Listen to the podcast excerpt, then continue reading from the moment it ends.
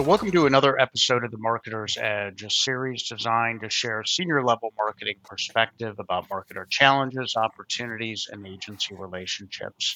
Our goal is to help marketers and agencies learn from other marketers across different industries.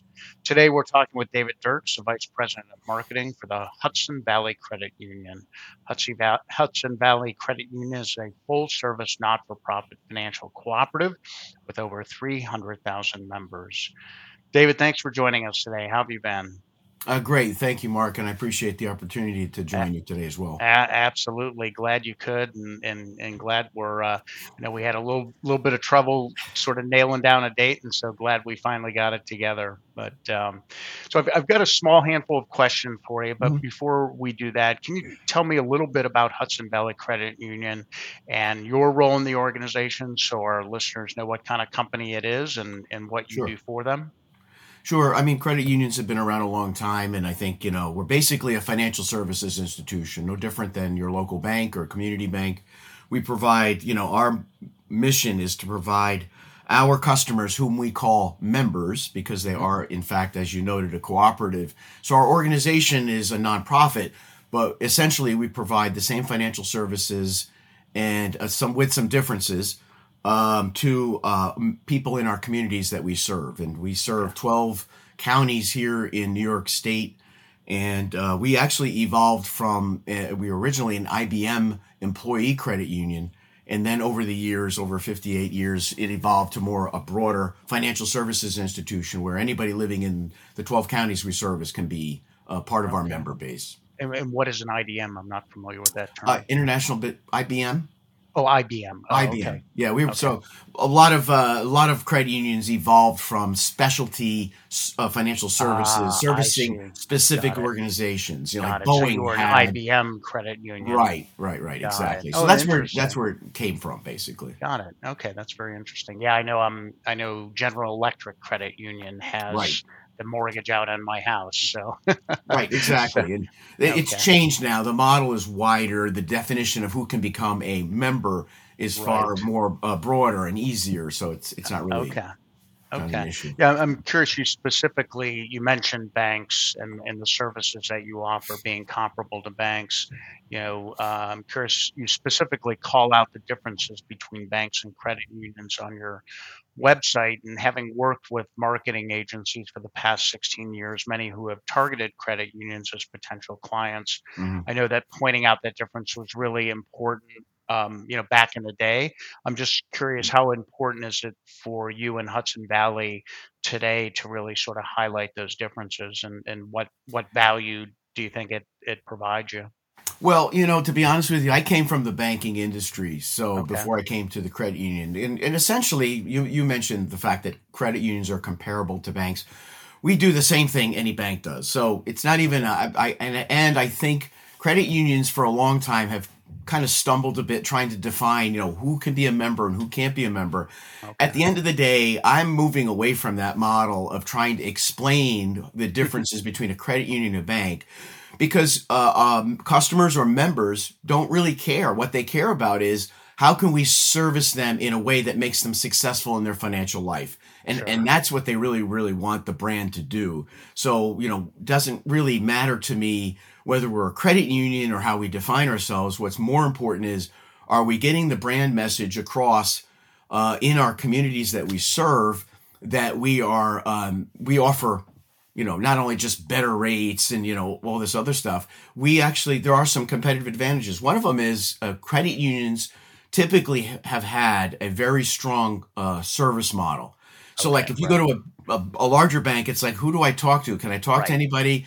Our model is whether it's in the branch or online or um, in a contact center or call center con- uh, sense, we really, really reach deep and make sure that you know we provide our members the ability to get their questions asked or whatever they're dealing with in their financial life you know, down to the personal level, and and right. that's I think a unique uh, prop- yeah, brand yeah. proposition. Yeah, de- definitely, yeah, and I've seen that across credit unions. You know, just being you know where customer service is so vital right to um, setting them apart now and that is a good sort of segue into the next question which is you know with customer engagement being such an important part of the character and personality of a credit union brand how how did Hudson Valley Valley manage to keep that connection with customers rock solid mm. during the pandemic when you were really limited in how much you could could do? Right. Yeah, absolutely. I mean, we were, you know, like many institutions, we were dealing with closed branches or limited services, you know, during certain times of the last couple of years. Right. Uh, two things that really strike me as uh, important. One was we made sure we communicated with our members at all steps. I mean, if if not anything, we over communicated, okay. knowing that people were going through terrible times, a lot of stress anyway. You know, there's they had enough to deal with without having to worry about things. The other thing that worked in our favor was our strong service model. So we already had that built in right. that we and we kept that service model strong. As a matter of fact, interestingly enough, we have a, a fully staffed, you know, 80 plus person contact center oh, which wow. is open six days a week and has late hours. So, you know, members can literally call in if they need to. But we actually, because we closed branches during uh, a good part of the pandemic, uh, we took a lot of the staff that would be working in branches and were able to technology wise put them on the phone. So hmm. even if you, so we augmented our phone volume went up. People are, you know, more concerned. They've got questions. Yeah. So our phone volume during that pandemic period went up you know astronomically but we were able to service it because we were able to quickly move extra people assets from our branches. Our branches we had 20 20 almost well we had 21 branches mm-hmm. move them into the contact center mode. So they became productive and engaged with our customer base That's and great. augmented our, our, call center base. And then this That's is on top of our online capabilities as well. So we we really really i think the service model and the fact that we um, we really you know made sure that we over communicated to our members right. uh, every which way we could. Do you do you see how you market and communicate to members being differently being different say you know six 12 months from now than it was you know the six months 12 months however many months that preceded the pandemic or do you see sort of hudson valley kind of falling back into the same manner uh, of communication uh, that it was uh, was before. Well, our service model is still high, but I uh, c- yeah. clearly, uh, to your point, Mark, you know, we're not over communicating now. I mean, there just aren't that many issues, you right, know, just, right. so the intensity levels come down to right. a little bit more normal, whatever normal yeah. is these days. Yeah, thank goodness um, for that. And we tried, you know, our you know our messaging isn't you know generic anymore. When COVID, we kind of had to do more larger scale generic messaging, sure. keep people informed what's happening. We, we try to target our, our messaging to our customers based on their needs. So okay. we're back to that level of really focusing on where people at in, are in their where they're at in their financial lives, right. not necessarily focused on COVID, obviously. Yeah, yeah, okay, that's cool. And I noticed that on your site that community activities are mm. at least seem to be super important to Hudson Valley. And I'm just curious, you know, what are some of the more unique things you think you've done to mm you know, to bring the credit union and the community closer together. Yeah. Well, you know, uh, coming from the traditional banking world myself, I do appreciate and I appreciated right away the brand differentiation brand differentiation that credit unions offer because when a credit union says it's committed to the community, that's no joke. There's real hmm. money available to invest in our communities and we like for example, uh, if an organization, a nonprofit, uh, has a, a need or they're uh, doing some kind of a fundraiser, they can electronically go right on our site and easily and seamlessly uh, request, uh, you know, whatever it is. Usually it's, uh, you know, money to support this or mm. whatever. We, we have a very robust commitment financially to our communities that grows as we grow. Yeah. And, um, and we have team members here that are specifically focused on community investment um, we also have a huge investment in financial literacy and financial education. It's part of the credit great. union culture is to help people as early as we can help them through whatever they might be dealing with. We do a lot of financial education in the schools, and we mm-hmm. work with, I mean, I don't know, I, I mean, a lot of school districts, right. and we spend a serious amount of investment providing educational materials for teachers, We also do financial literacy programs with other nonprofits to help people understand how they can better uh, uh, improve their financial lives, and that's a, yeah. that's a serious investment. You don't always find that. I'm not going to pick on anybody in particular, but outside of that, you know, the, outside of the traditional photo op with the check, you know, which you'll see once in a while, we go a little bit deeper than that. We also yeah. invest a lot in government relations in all the areas that we work in. We work with local officials, okay. government officials. So the credit unions have the distinct advantage of really not saying nobody else does anything in that space, but we really, really invest there. Is that because you're a not for profit or just because you prioritize that over other things in the organization? I think a little bit of both. I mean, okay. one is, you know, we're a cooperative, right? So our customers right. are really members, you know, in the in the unique sense that it's not just mm-hmm. a customer relationship. Right. Uh, but I think also it's the commitment. You know, our yeah. board, our senior executives uh, have long made the commitment, as almost every credit union does, to make sure that they're really invested. That means, you know, uh, you know, we have 800 plus employees, and a good percentage of them are involved in those communities. They attend right. community events. We had a group go up to uh, Albany, New York, to help uh, w- you know help build the house through Habitat through Humanity. Mm-hmm. Those kinds of things. But that's an ongoing yeah. thing, not a one time yeah. thing. Yeah. I wonder if that just inherently is sort of innate to credit unions because of where they came from.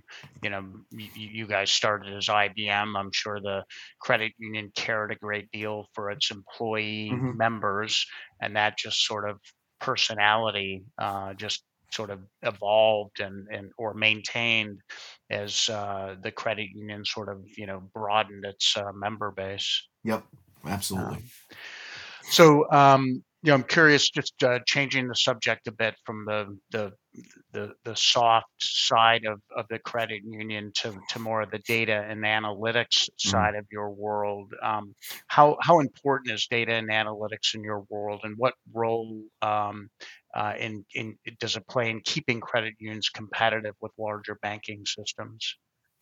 Yeah, great question. And clearly, you know, with big data being the hot word as as it has been for the last five or ten years, right? Um, we are really invested. I think, you know, one of the things that attracted me to this credit union is that they were investing in at the time I joined five years ago uh, with a fully uh, integrated business intelligence team. So okay. they've hired talent, and I think they recognized, you know, early on, uh, even before five years ago, that the the amount of data that we had wasn't necessarily, you know, there was an opportunity to leverage it. Right. And we needed to make sure we had the assets that could help uh, other parts of our organization level leverage that and break down data silos. So we clearly see um, data analytics uh, as an advantage uh, because of the fact that that's where we have to compete. I mean, right. Chase and other large competitors have been investing in analytics for a long time, so we're not going to be waited. We're not going to wait. Uh, right. that, so we've. I'm really happy as a marketer. I'm much vested in marketing analytics and marketing performance analytics, but I have a fully, uh, you know, I have access to a BI team that's been working on integrating data and making it easier and pushing down data access so that it's easier for managers across the organization to really ultimately do a better job for our members because we can solve problems with data whereas you know, we're not we're not waiting for you know other ways to solve it. So we're, yeah. we're ahead of the curve that way i'm actually proud to say. That uh, that's great. Where where do you think data and analytics sort of manifests itself most productively in your world of marketing? How does it how does it help you most often? Would you say? Well, right off the base of the first part is the basic part is really understanding how our campaigns are performing, okay. and and you know who's you know responding. So I think our my initial focus when I got here was how do we improve uh, and help our own marketing team and others within the organization better understand their return on uh, investment? How do we make sure that we understand, you know, in a full circle manner how our our our our programs are performing? The other thing I think was important too is that you know we have um, we use uh, data analytics to help target and better message our members because we don't want to speak to everybody the same way. The same way. Uh, and we don't want to do it generationally because you're a millennial doesn't mean that we're going to talk to you one way. Because millennials, for example, I'm just using them as an example. Um, there's uh, millennials can be anywhere on the financial services spectrum. They could Absolutely. be just starting and or just you know somehow struggling, or they could be way ahead there. Maybe they're more affluent.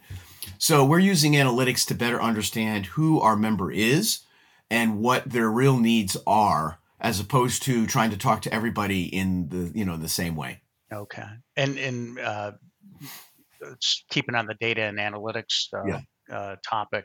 How how does data and analytics sort of manifest itself in terms of service uh, that the um, credit union provides customers? Are there mm-hmm. things that you learn about customers that enable you to uh, service them better? Absolutely. Uh, so, for for example, uh, one example is we use voice analytics.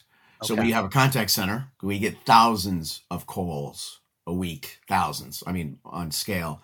So we've been harnessing that to be able to find key triggers. So we can then now better understand, you know, in the volume of calls that come in, there was no better way, there was no way to really understand what what are the hot topics? What do we see trends? So we're much better and much more adept at being able to look at a macro level of what the trends are in terms of the discussions that customers or members are having with our contact center uh, teams. That's that's one example of how Got it manifests itself. Got it. Okay, cool. And and I'm I'm curious, just you've been in the business for a while, as you look forward, what's your prediction on what the banking and credit world uh, union world is going to look like how, how do you think it might be different you know uh, five years out or so than than the way it looks today what, what do you yeah. think some of the changes might might be well, I don't have a crystal ball, but I can tell you I've been very interested in uh, obviously the fintech movement and what's okay, been happening sure. with fintechs, and I study them and, and watch them carefully. Uh, I watch TechFins, so I'm also interested in understanding how large technology technology companies, um, you know, like Amazon or Apple or Google, are getting into financial services. So right. I think it's an exciting time to be in financial services, uh, and at least as from a marketing perspective, mm-hmm. because uh, clearly the commoditization of of banking or financial services products. I mean, everybody has checking accounts. Right. Everybody can do a debit account. You know, so you can't go back to saying, you know, it's it's just it we have we have more or we have less or whatever. Right. You have to focus on real brand differentiation, and you have yeah. to deliver that. Uh, both digitally and otherwise. I don't think, by the way, the branch is going away. I think uh, we've the larger banks have already proven that the branch model is going to be there because it's a right. service model. There's some branding effect in that. Uh, they might be more strategic as we are in where we put branches, but we believe and we still see it. People still, on occasion, they still want to go to a branch, even right. though they can do everything they want from their phone or from their desktop. Yeah. Yep. No, definitely. Um, yeah. I mean, is the the trend as we see, you know, fintech options uh, surface is is the need that they're satisfying mostly centered around sort of ease of use mm-hmm. and mm-hmm. and more than anything else? Oh, sure. Absolutely. Yeah. yeah. You know, okay. uh, there's no question about that. I, in some uh, respects, I think some of the fintechs are following the credit union model.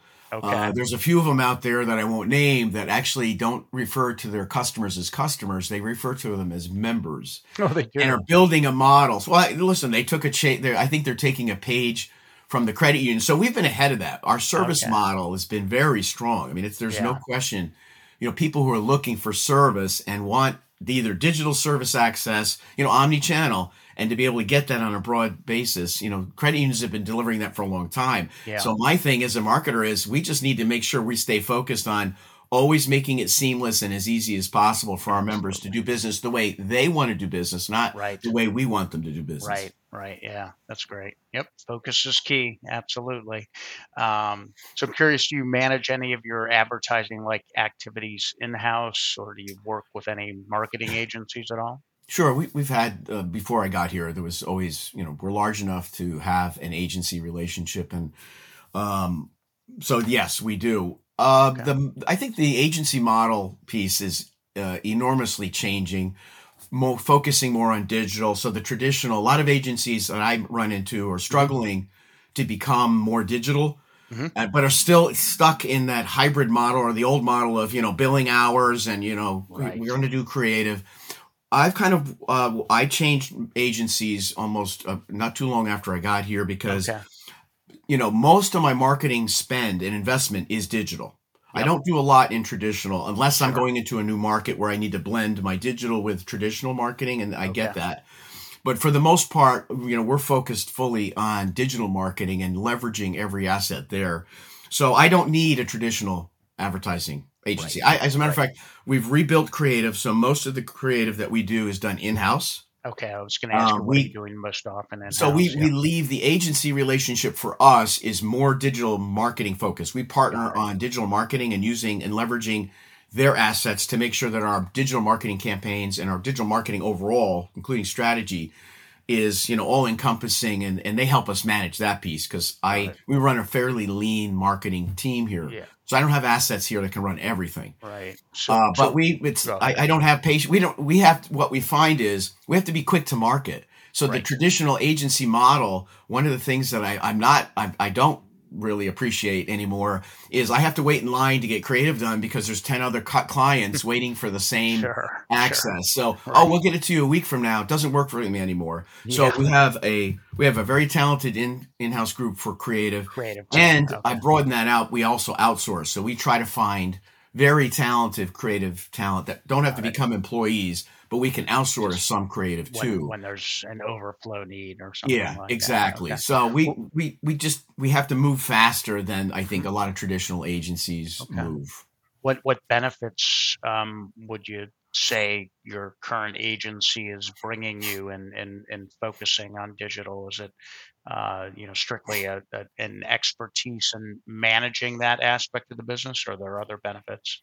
Well, they were clearly, I mean, one of the reasons we changed agencies because we needed an agency that really was on top of the digital game. And there are okay. great agencies now. I mean, obviously the larger agencies have been buying digital agencies. Sure. You know, because they know, recognize that some customers don't want the traditional model. They're just focused on digital. And that's kind of where we've gone. I think our, our agency, as I said, we, we use them and they're excellent and really deliver the goods in terms of being able to provide the that's digital great. marketing management the reporting. We work obviously co-partner because we have to have analytics come back. So, you know, the data flows, you know, all of that. That's where we rely on our agency. It's it's much different from the traditional model.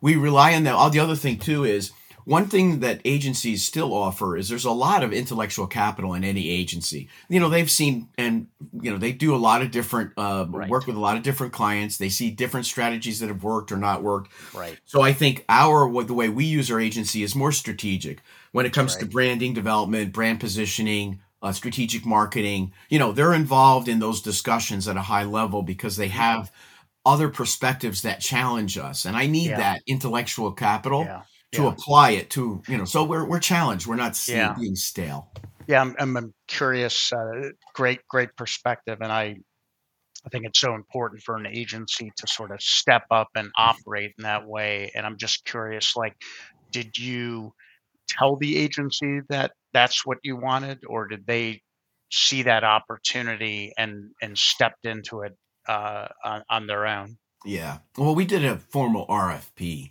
yeah. So sure. that RFP was pretty kind pointed in my direction of you you don't come to the table without having real digital chops you know yeah, some sure. some you hear a lot of agents oh we we're, we're strong in digital but when you look under the hood right. you know they really don't have the assets on staff they still have an account manager model they still have the traditional you know blah blah blah and i'm like yeah. no no so yeah. we were clear in our RFP what we were looking for. Okay. Okay. That's great. I'm glad it's worked out. Um, any advice you'd give to a marketer thinking about bringing a new agency on board? You know, I, to be honest with you, uh, you know, it depends on, you know, our needs are different than other uh, banks or financial services mm-hmm. institutes or any company. My thing is, you really need to be clear to them about what really counts, what really okay. share with them what drives the business and make sure that you're dealing with an agency that really understands that you know it's not just the number of clicks going to you know the website that the performance demands that we have. We have to drive demand so that our sales teams and our other omni-channel areas can then deal with the demand and convert it into business right? We can right. help people solve problems. Uh, but so if you as long as you're crystal clear about that and are focused and really i think keep yourself disciplined on that I think you can get whatever you need out of the right agency model. Right. And there's a lot of great agencies out there. Some of them have, you know, the hybrid model, some are digitally only focused. You just have to make sure you understand what what you need and what's really going to make a difference. Yeah, that's great. and and my last question is: If an agency were trying to knock down your door and attempting to win business from you, what advice would you give them? Yeah, well, it's like the advice I get to anybody uh, that's trying to, you know, either apply for a position or try to break down the door is uh, do your homework. Okay. Uh, don't don't come knocking on the door and you know oh I saw your website and that's going to suffice you I think in my opinion is if you're going to go after our business you better darn well know the uh, the financial services you know hot buttons what's hot right. now what's problematic what are we looking to solve for uh, as best you can so the more I think you understand the industry that we're in the challenges that we have uh, the better you are going to be able to sell me or anybody else that you know you're you're really interested in making a difference. Yeah. Do you get instead get of phone, just taking on an account? Yeah. Do you get phone calls from a lot of agencies that don't do that and don't know much about what you do? Not no, you know, not really. No, no. Oh, really. okay. I, I well, that's good. No, I don't. good for you. I think you're you're you're one of a few marketers. Yeah. So. Uh, well, listen, this has been great, really insightful, and and I'm sure not not only for folks working in the financial services space, but uh, marketers working in other industries, just understanding sort of the importance of, mm. of focus and customer service and sort of how you know an organization like you you know manages in your world against you know what might be bigger you know more well financed competitors out there and and also dealing in a, a changing evolving marketplace and and how you you know really sort of maintain your position. So uh, david really appreciate you making the time today and and wish you nothing but the best uh, moving forward. Thanks mark. All right. Appreciate the opportunity. Absolutely. Thank you